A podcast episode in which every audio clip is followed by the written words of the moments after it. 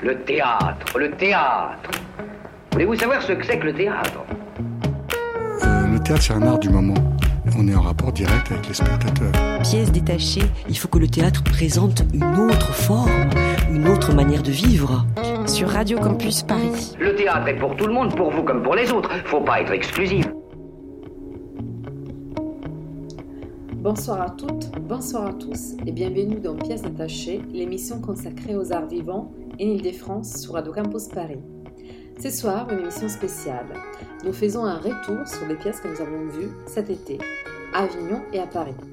Nous avons le plaisir d'avoir avec nous Charlotte pour commencer nos chroniques sur le Festival d'Avignon. Bien évidemment, on a vu du off et du in. Non, on ne vous parlera pas de la Cérésie de Thiago Rodriguez, le nouveau directeur du festival. On préfère se taire sur ce sujet sensible. Mais par contre, on commence avec Los, une pièce de Noémie Kisikova, Cécile Pericona, que nous avons vue au théâtre 11 Avignon. Chacha, on t'écoute. Salut Camilla. Alors, on s'installe au théâtre 11, Rudy est déjà là, dans son salon, mais plus pour très longtemps. Dans L'os, on assiste à l'histoire bouleversante d'une famille qui va être confrontée à la mort d'un fils, d'un frère, d'un amoureux.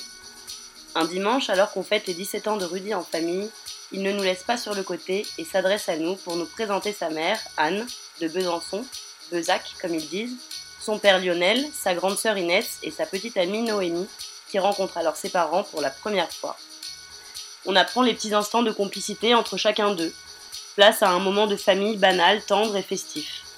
Dans ce décor d'appartement simple, Rudy nous présente sa vie d'avant, car tout va basculer le jour où il se jette sous un métro en sortant du lycée. Commence alors la vie d'après, celle qui va mener la famille de Rudy à affronter le deuil, refusant la disparition de l'être aimé. Le temps s'arrête après la mort pour cette famille qui va tourner en boucle dans l'impossibilité d'avancer, jusqu'au jour où Noémie sonne à la porte. On devine qu'elle cherche de son côté le moyen de s'en sortir. C'est ainsi qu'elle va petit à petit prendre la place laissée vide. Elle commencera par enfiler le sweat jaune de son petit ami disparu, puis progressivement chaque membre de la famille lui demandera de mimer des attitudes de Rudy, des morceaux de vie perdus, pour finalement retrouver une nouvelle vie, celle sans Rudy vivant. La scénographie classique, bien que légèrement chorégraphiée, renforce le sentiment de réel et illustre le courage d'une famille à laquelle on s'identifie et qui, comme elle le peut, tente d'accepter la perte de l'être envolé. La justesse des comédiens est remarquable, L'os est une pièce poignante et saisissante d'émotions jusqu'aux larmes. Merci Charlotte pour cette première chronique. Mais c'est vrai que cette, euh, cette pièce était assez extraordinaire pour moi aussi. Je l'ai trouvée très très émouvante. Et oui. c'est assez, c'est hyper compliqué de, la de parler de la mort au théâtre. Et eux, ils arrivent à le faire de façon très juste. Ne plus parler d'un souci d'un jeune, c'est quand même un sujet euh, hyper dur. Et le de façon très. Euh, je ne sais pas, mais moi, j'étais vraiment élarme pendant une grosse partie de la pièce. Je trouvais ça euh, trop bien. Ouais, très, très émouvant. Merci, Charlotte. Et maintenant, on va vous parler des Kingdom des 1 Cécile Vandalem. Donc, c'est dans le cadre du festival IN. On a vu cette pièce dans la cour de lycée Saint-Joseph. Donc, Kingdom, c'est avant tout un paysage nordique, deux maisons, une rivière, une forêt. Donc il y a cet espace commun, la forêt, mais il y a d'un côté la maison et de l'autre côté, de l'autre côté de la barrière, les territoires de l'autre famille, les ennemis. L'histoire est simple. Une famille nombreuse vit euh, isolée pour fuir la barbarie du monde, mais elle semble être empoisonnée par tout ce à quoi elle tente d'échapper. Guerre des territoires, mesquinerie, vengeance, cruauté. Cette pièce est, la, est le dernier volet de la trilogie, commence avec Tristesse et Arctique. Comme dans Tristesse, l'action sur scène est aussi filmée par une équipe de cinéma. Ils filment la vie de la famille sans avoir des rapports avec elle. Ce sont des observateurs et cela donne donc euh, un double regard dedans dehors. Les scènes de la maison ne sont pas ne sont accessibles qu'à travers la caméra qui filme en direct à l'intérieur et euh, ce qui est après est projeté sur l'écran. De mon côté, j'ai eu l'impression que ces doubles regards n'apportent pas grand-chose au récit, sauf des beaux plans. Comme dans la dernière pièce que j'ai vue dans Cécile Vandalem, Tristesse, j'étais assez intriguée par l'histoire au début, mais j'ai rapidement ressenti une véritable envie de sortir, de quitter mon siège de spectatrice, parce que oui, l'atmosphère est puissante, les décors est extraordinaire, c'est vraiment très beau, très travaillé, nous avons une forêt véritable sur les plateaux. Il y a même deux chiens. Mais hélas, regarder les paysages ne suffit pas à faire passer le temps pendant la pièce. Elle dure presque deux heures, l'histoire est plate, sans rythme. C'est un conte qui finit mal, une utopie échouée, mais je ne suis pas vraiment rentrée, j'ai pas pu rentrer vraiment dans l'histoire. Euh, je ne croyais pas ces hommes ni ces femmes. Les enfants, oui, un peu. Parce que c'est toujours beau d'avoir des enfants sur scène. Ils ont un côté authentique. Mais si je veux résumer en quelques lignes, cette pièce, moi, elle me fait penser vraiment à une publicité triste. Toi, tu es rentrée dans l'histoire, Charlotte? Alors écoute, euh, moi, en sortant de la pièce, euh, j'ai eu comme euh, une sensation de déjà-vu. et je me suis aperçue que l'histoire de Kingdom, je la connaissais déjà. en fait, en 2017, je suis allée voir une exposition de Clément Coauditore au bal à Paris qui relatait l'histoire de la famille Braguinet. Alors ça remonte un peu, mais je me souviens que la salle était euh, plongée dans l'obscurité, qu'il y avait plusieurs écrans et que je me déplaçais d'écran en écran pour euh, visionner chaque acte du récit familial. Et j'en suis sortie bouleversée de cette exposition. Je comprends donc qu'Anne-Cécile Vandalem ait décidé de s'inspirer de cette histoire hors du commun. Et euh, je trouve qu'elle l'a exécutée par le biais d'une scénographie spectaculaire, mais oui, non, mais c'est vrai que la scénographie est incroyable. Mais. Euh, et peut-être l'exposition aussi, mais je trouve que vraiment il y a quelque chose. C'est comme si l'histoire n'avance pas. Alors, on passe maintenant donc aux pièces que nous avons vues au théâtre Trembleux. Donc, on commence avec Joe et Léo. Euh, Charlotte, on t'écoute. Il est si près de moi, pourtant je ne sais pas comment l'aimer. Lui seul peut décider qu'on se parle d'amour ou d'amitié. Voilà l'histoire de Joe et Léo, des sentiments qui naissent et s'entremêlent à cette fameuse période de nos vies où l'on fait des rencontres bouleversantes, l'adolescence. Joe, énergique et expressif, fait sa rentrée au lycée en cours d'année et se retrouve assise à côté de Léo, sensible et sauvage. Elles vont se chercher, se découvrir, se lier d'amitié et d'amour. Débute alors euh, l'histoire d'une quête d'identité. On entrevoit des euh, fragments de vie, des fous rires, des papillons dans le ventre, des premiers frissons, des coups d'œil, des sous-entendus parce qu'il est difficile de communiquer et surtout de comprendre tout ce qui se passe en soi. Cette pièce très poétique nous entraîne dans un univers où tout n'est pas dit pour euh, laisser l'espace au spectateur de deviner. On se pose des questions, on essaie de creuser dans nos souvenirs d'adolescence pour se rappeler. Et comme le dit si bien le résumé de la pièce, une fille va aimer une autre fille et ce sera une très belle histoire. On ne voit pas souvent des histoires d'amour entre filles au théâtre et là, ce qui fait la pertinence de cette pièce engagée, c'est de ne pas en faire toute une histoire. Merci Charlotte. Mais Joe et Léo, c'était aussi une découverte pour moi. C'est une pièce que je voulais voir depuis plusieurs années parce que j'étais curieuse de voir euh, ce que de voir un texte euh, mis en scène, un texte des Illuminards mis en scène oui. j'ai trouvé, moi déjà j'adore, euh, je suis quand même passionnée par les pièces qui parlent d'adolescence. Donc tout à l'heure on parlait de Lost, là Joe et Léo. Je trouve qu'elle arrive vraiment à, à, nous donner à voir deux personnages, euh, deux adolescentes véritables. Il y a quelque chose de vrai, quelque chose d'hyper euh, juste et touchante dans ces deux personnages. Ça m'a un peu fait penser à un film qui s'appelle Psycho Beach que j'ai vu l'autre jour qui parle de cette adolescente qui n'arrive pas, qui est un peu hors du commun. Et je trouve qu'il y a un des deux personnages a un peu ses côtés sauvages qui la rend hyper touchante. Et il y a une autre pièce qu'on a vue au train bleu. Tu te rappelles, Charlotte? mmh, Oui, une belle inconnue. Alors, donc, une belle inconnue, c'est de la compagnie Franchement Tu nous avons donc vu au théâtre du Train Bleu. L'histoire, c'est l'histoire d'une jeune femme divorcée c'est une mère célibataire qui habite en Saint-Denis. Elle adore nager. C'est sa passion. Elle nage tous les jours. C'est son truc pour s'en sentir en vie. Pour oublier l'autre, le père de son enfant et ses SMS agaçants. C'est là, à la piscine, qu'elle rencontre Yaya, un jeune ivoirien sans papier, fin des Argonautes. Elle lui propose de manger un kebab ensemble. Et là, c'est les coups des foudres. Parce que Arslan n'a pas simplement un faible pour les Argonautes. Elle pense clairement sa vie comme un chapitre de cette saga épique. Par exemple, les Erini cohabitent avec elle et son enfant. Ce n'est pas vraiment une cohabitation, mais c'est plutôt une infestation. Ces Erini contemporaines sont un peu comme des insectes nocifs. Elles ont quand même un peu perdu du pouvoir par rapport euh, à leur âge d'or, mais sont bien là. Dans cette pièce, c'est monologue, un monologue, euh, cette pièce c'est un monologue intense. On se laisse vraiment, moi je me suis vraiment laissé porter par l'écriture de Nicolas Kerzebaum et j'ai bien aimé cette pièce, c'est assez original. Elle aimé la tragédie grecque dans notre vie de façon concrète, avec une cité comme paysage de fond. Ça part d'accueil, d'hospitalité, d'inconnu. C'est un conte contemporain. Et l'interprétation d'Eurydice, elle, elle est assez impressionnante. On se laisse vraiment emporter par sa voix. Elle a une voix très douce, son regard. Ça dure, euh, dure pas trop, ça dure 50 minutes. C'est, je trouve, les formats parfaits pour Avignon. Dommage qu'il avait cette navette, mais à part ça, ça valait le coup. Euh, T'es d'accord, Charlotte? Euh, Oui, c'est vrai qu'on a pris euh, la navette pour arriver dans les bureaux de la Maïf. Euh, endroit assez atypique pour voir une pièce, euh, même si c'est sympa de pouvoir faire du théâtre partout. Hein. On peut s'interroger sur euh, l'utilisation de l'espace et, et, ce qu'il apporte à la pièce. Oui, c'est vrai qu'on était dans cet espace de la Maïf. Moi, j'étais un peu gênée au début parce que j'avais l'impression d'aller voir une pièce avec une publicité. Il y a une chose que j'adore dans le théâtre, c'est qu'il n'y a pas de publicité avant un spectacle.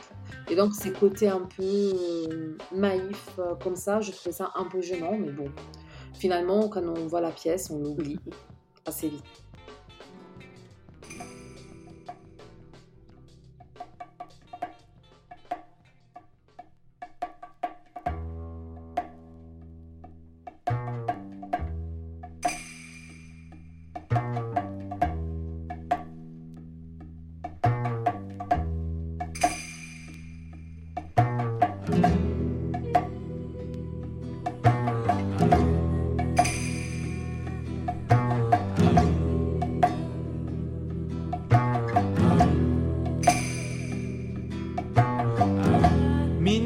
誰でも誰か探してみては。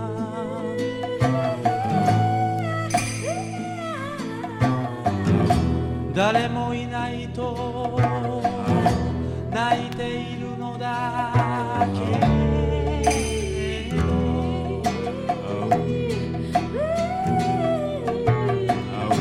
あなた本当はあなた見つけてみたい。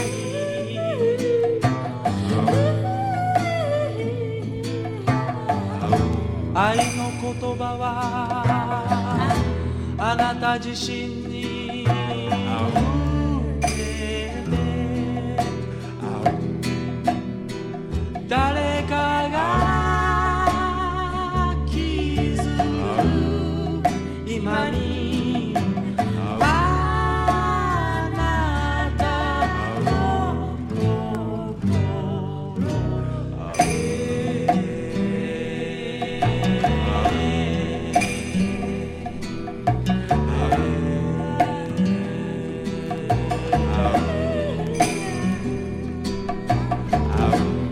みんな誰でも何か探してみては。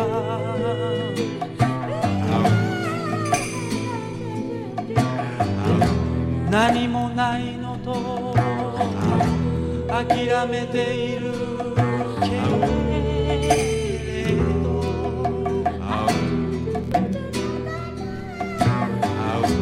あなた本当はあなた見つけてみたい。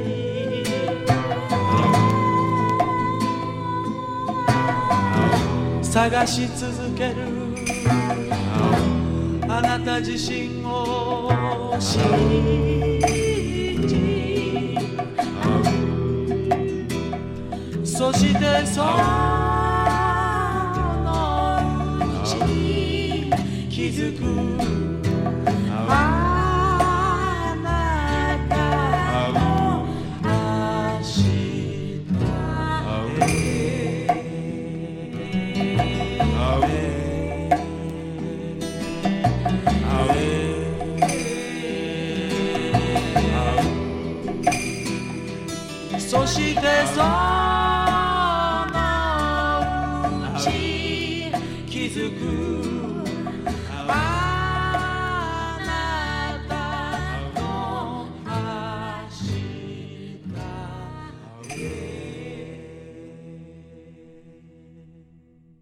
Passe maintenant à un autre théâtre que nous avons pu, où nous sommes allés pendant notre périple à Avignon. Donc c'était le théâtre de la Manufacture. Et là, on a vu deux pièces. On a vu Inconsolable et Circulation Capitale. On va commencer par Inconsolable. Donc c'est moi la qui fait la chronique. Donc Inconsolable, c'est du groupe Chiandon. On l'a choisi pour le nom de la compagnie, faut le dire. Euh, c'est une histoire des couples. Sur, je ne sais pas si tu es d'accord, Charlotte, mais moi, je trouvais le nom de la compagnie, du groupe assez bien. Chiandon. Tout à fait. C'est une histoire des couples. Sur scène, il y a un homme et une femme à poil. Au début, je les trouvais sympas. On les écoute avec plaisir, ils sont vraiment cool. Mais ça tourne vite au vinaigre. Comme disait Rita Mitsuko, toutes les histoires d'amour finissent mal en général. Et donc, c'est le cas aussi ici, hélas. Nous le savons du début, nous allons assister à une représentation d'une séparation. Fiction et réel se confondent. Dans un décor épuré, à base de lumières néon et cubes, l'équilibre psychique des deux protagonistes semble en péril. L'angoisse règne, ils font presque peur, ces deux-là. C'est les pires de l'amour au théâtre. On pleure pas, on se regarde, et... mais ça suffit. On se demande juste jusqu'où on serait capable d'aller pour amour ou pour amour de quelqu'un ou pour amour, euh, pour amour propre. Certains moments m'ont rappelé euh, la pièce de Pascal Arambert, Clôture de l'amour, mais version hardcore. Dans tous les cas, c'est une pièce pédagogique à voir, à mon avis, pour prendre conscience de la laideur de l'amour. Parce que, chacha, quand nous sommes enfants, personne nous parle de cette laideur. L'amour semble toujours être présenté comme un truc merveilleux, mais il y a son côté obscur. Qu'en penses-tu Effectivement, euh, euh, j'ai eu la, sensation que la performance euh, des chiens dents, parce qu'on aime le nom de cette compagnie, cherche à illustrer le sombre aspect que peut connaître une relation amoureuse. Et ça fonctionne vraiment très bien. C'est la lecture qu'on fait de ce rebondissement scénographique. En revanche, j'ai été très intimidée, voire gênée, même un peu stressée, notamment lorsque la comédienne traîne un des spectateurs sur scène en sachant qu'on était cinq dans la salle, qu'elle nous apostrophait de temps en temps. J'ai détourné le regard plus d'une fois car je me sentais mal à l'aise de croiser son regard. Cela n'enlève rien au fait que j'ai beaucoup apprécié la pièce, notamment le dialogue de rupture de la première partie qui est euh, très puissant. Mais euh, je l'ai vécu aussi comme un moment embarrassant et je pense que c'est l'effet désiré. Sortir de la salle en ayant des sentiments très partagés. En tout cas, bravo aux comédiens qui ont réalisé une performance époustouflante. Oui, c'est vrai qu'elle faisait un peu peur. Moi aussi, j'avais trop peur de me, faire traîner sur scène. Et oui, c'est toujours bizarre quand les comédiens viennent te, chercher. Et après, j'avais un peu de la peine pour les pauvres mecs qui, effectivement, s'est retrouvés sur scène. Oui. C'est bon. Euh, c'était un moment de solitude. oui, mais en général, c'est tout quand même. Tout baisse les regards. Quand ils regardent dans la salle, ça fonctionne. Ils sont pas trop insistants. Oui, mais quand c'est cinq finalement, si on baisse tous le regard. Euh. Ouais, ça va vite. T'as raison. Alors, on passe maintenant euh, à la pièce Circulation Capitale que nous avons toujours vue à la manufacture. Donc, c'est une pièce des Marines Bachelot en Guyenne de la compagnie Lumière d'août. C'est l'histoire des trois vies qui se retrouvent à faire face à leurs origines. Sur les plateaux, une autrice metteuse en scène et deux interprètes. Tous les trois ont actuellement une vie en France, mais leurs parents ont vécu ailleurs. Cette double identité les questionne et dans le cadre de cette pièce, ils décident de l'interroger et de creuser ses histoires familiales en résonance avec la grande histoire, celle du communisme, du colonialisme et du capitalisme. Ils racontent un voyage commun et de comment, à travers le capitalisme mondialisé, toutes ces différences qui ont bouleversé la vie de leurs parents semblent désormais dépassées. Les récits touchants et l'écriture rythmée arrivent à bien raconter ces trois trajectoires qui s'effondrent dans le monde libéraliste. Et suivant leurs histoires, l'image semble, semble être celle d'un thé en infusion, autant de vies qui finalement s'amalgament et se modus vivendi commun. J'adorais ce spectacle, j'aime l'idée que nous sommes un peu comme des constellations, des vies passées. Marie Bachelot en Guyenne, dans une interview, elle dit ça très bien. Elle dit Circulation capitale raconte combien nous sommes porteurs et porteuses d'ancêtres, d'héritage politique, de forces, de blessures, d'histoires multiples, inscrites dans l'histoire de la géographie mondialisée. Les corps de chacun et de chacune comme chambres d'écho ou comme surface de projection. Les corps de chacun et de chacune cherchant à se positionner dans l'histoire monde.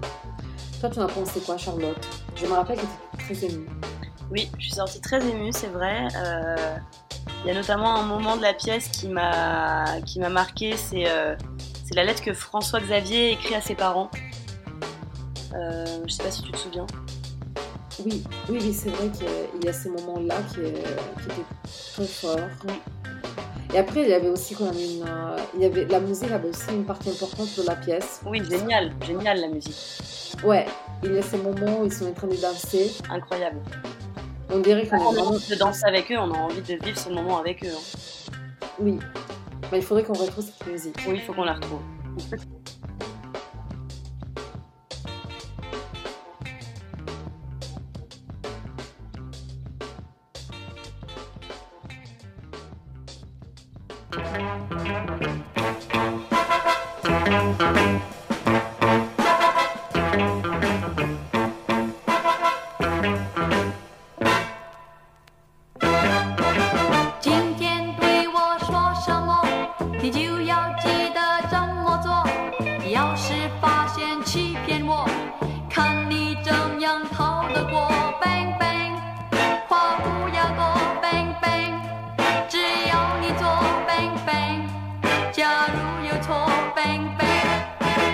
正浪漫。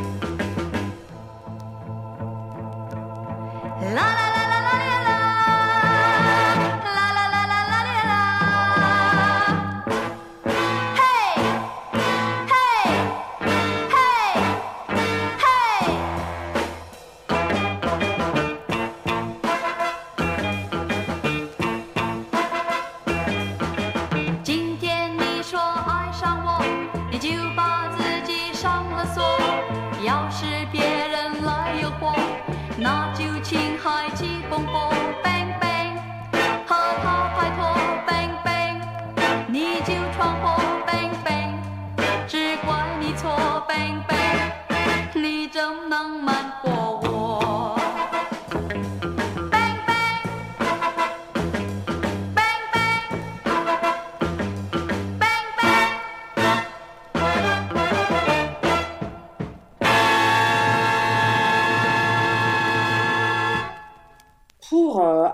Terminé Charlotte, je pense. Mais oui, tout à fait. Tout à fait. Et donc, on passe à l'autre festival que nous avons vu cet été. Donc, c'était le festival Paris d'été. Alors, au festival Paris d'été, on a vu deux pièces. Avec toi, Charlotte, on a vu Chantier public. Et avec Reza, nous avons vu une deuxième pièce dont on vous parlera plus tard. Mais on commence avec Chantier public. Donc, Chantier public, c'est la nouvelle pièce de Rémi Protocole. J'aime bien ces collectifs, ces groupes. Parce que maintenant, on dit plus collectif, on dit plutôt groupe, si j'ai bien compris. Leur travail est toujours sérieux, pointu. J'aime bien aussi rentrer dans leur dispositif, mais laisser porter dans ces mondes inconnus, comme celui de marché des armes ou des chantiers publics. Ici, nous sommes dans un macro-dispositif, dans un gros chantier. Répartis en groupes, masqués et casqués, nous sommes entrés dans les grands palais éphémères, transformés pour l'occasion en une vaste zone de travaux. J'avais l'impression d'être une petite figurine Playmobil. C'était agréable, malgré les casques qui étaient quand même un peu. Nous, traversons des, nous avons traversé des cabanes, des chantiers, des plateformes d'observation, des bâches, des matériaux variés. À l'intérieur de cet énorme chantier, pendant la pièce, nous avons rencontré huit experts spécialisés en droit, maçonnerie, urbanisme, entrepreneuriat et entomologie, qui a travaillé, aussi un expert en finance, qui à travers leur point de vue nous ont permis de voir un peu plus clair à l'intérieur de ces mécanismes complexes des chantiers publics. Ces rencontres ne sont pas passifs, nous agissons aussi selon les protocoles prévus par les groupes. Un peu, c'est tout écrit un peu comme sur du papier en musique. J'ai vraiment aimé, j'ai appris plein de choses et maintenant je ne regarde plus les chantiers publics, l'espace commun avec le même regard. Il faut aussi dire que le processus de création est assez intéressant. Les groupes Rimini Protocol travaillent toujours avec des amateurs nommés par eux spécialistes, trouvés pendant leurs recherches et qui se présentent ensuite dans le spectacle tels qu'ils sont. La réalité et la fiction se mêlent vite, donc on ne sait plus euh, qui fait quoi en réalité, mais finalement ce n'est pas si grave. Non Charlotte? Oui, alors euh, euh, impressionnant. moi quand je suis arrivée, je ne savais même pas ce que j'allais voir. D'un côté, on se, on se rend pas vraiment compte qu'on est sur une scène finalement. Et aussi l'effet qu'on soit. Moi, j'ai trouvé que l'effet d'avoir autant de spectateurs d'un coup sur scène ensemble, c'est aussi, c'est aussi euh, assez fort. On se retrouve d'un coup, on rentre, on était à deux au théâtre, on va au théâtre, on se retrouve d'un coup parti d'un énorme groupe. Oui, et toi, t'avais pas un peu l'impression d'être une fourmi? Si, oui, c'est vrai une petite fourmi, euh, euh, une petite fourmi, une petite fourmi qu'on peut écraser. Oui, oui, parce qu'après, on se retrouve à faire les choses qu'ils nous demandent et on fait finalement des gestes aussi un peu automatiques et tout ça. Et il y a un côté, je trouve qu'il y a un peu un côté. C'est vrai qu'en fait, oui, c'est même pas qu'on fait ce qu'on demande, c'est qu'on anticipe ce qu'on va nous demander. Ouais, c'est vrai. Donc il y a un peu côté danse des abeilles, eau, effectivement, insectes. Oui. Ouais. Mais euh, non, j'ai beaucoup aimé la pièce euh, et, euh, et, la, petite, la petite chanson, Camilla, tu t'en souviens? Oui, oui. Ah, elle était trop bien. Vas-y, Charlotte. 3, 4. Casque sur la tête et courir. Creuser. Creuser. Marteau-piqueur. Marteau-piqueur. À toi, Camilla. Casque sur la tête et courir. Et on termine ce soir cette émission avec une chronique de Saratula des Solal Bouloudine, présentée dans les cadres du festival Paris l'été au plateau sauvage du 21 au 23 juillet. Saratula des Solal Bouloudine, c'est un spectacle comique. Petite promesse, je déteste les spectacles comiques. Je n'avais pas compris les registres en regardant l'affiche sur le site festival Paris l'été. C'était la photo d'un gamin en noir et blanc. La pièce semblait être une pièce pour âme sensible sur la vie, la mort, l'existence. Et rentrant dans la salle, j'ai tout de suite tilté en voyant le décor années 80. C'était trop coloré, trop plein, et j'ai aussitôt tilté. Pour moi, il n'y a rien de pire qu'une pièce comique. Mais là, surprise, Solal Bouloudine est très fort. Il est vraiment drôle. Ça part des morts quand même, même si on rigole pendant une heure. C'est l'histoire d'un enfant choqué par la mort soudaine de Michel Berger à 44 ans après une partie de tennis. Solal se présente comme un enfant désormais adulte qui depuis a peur de la fin. Comment profiter de la vie en sachant qu'elle va finir? C'est pour ça que les spectacles commencent par la fin. Quand ça c'est bon, c'est fait, on peut commencer à penser à autre chose. La fin, la mort, la maladie. Ce n'est pas gay, mais on peut rire. De toute façon, c'est peut-être la meilleure euh, des choses à faire. J'ai beaucoup aimé toutes les références et les anecdotes liées à Michel Berger, au monde de la chanson des variétés françaises. C'est un spectacle comique, touchant, à voir, je pense. Les personnages sont réussis, en particulier les parents de Solal, la mère qui ose tout demander et les pères garçontrologues fous sont mes préférés, je crois. Je les ai trouvés très drôles. Et toi, Reza, tu en pensais quoi? Oui, moi non plus, je m'attendais pas du tout à un one-man show ou même un spectacle comique. Et j'ai mis du temps d'ailleurs pour me rendre compte que c'en était un. Mais euh, contrairement à toi, je suis pas contre l'idée. Euh, j'aime bien même euh, les spectacles comiques.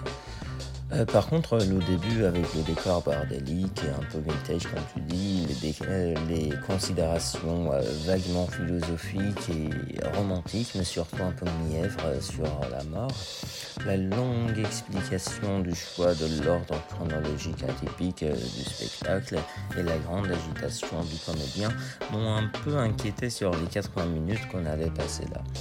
Mais euh, finalement, une fois l'introduction terminée, euh, j'ai commencé à apprécier la suite.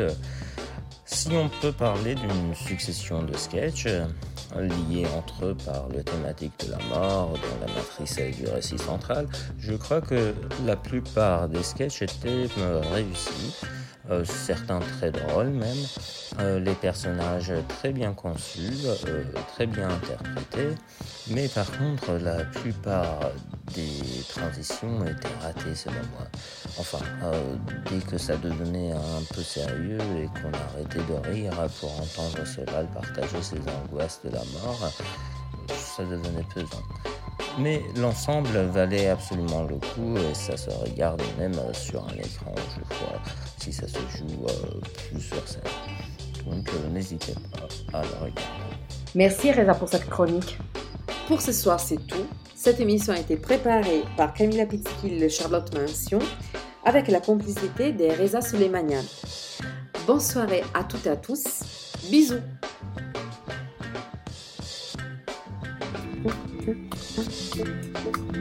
As the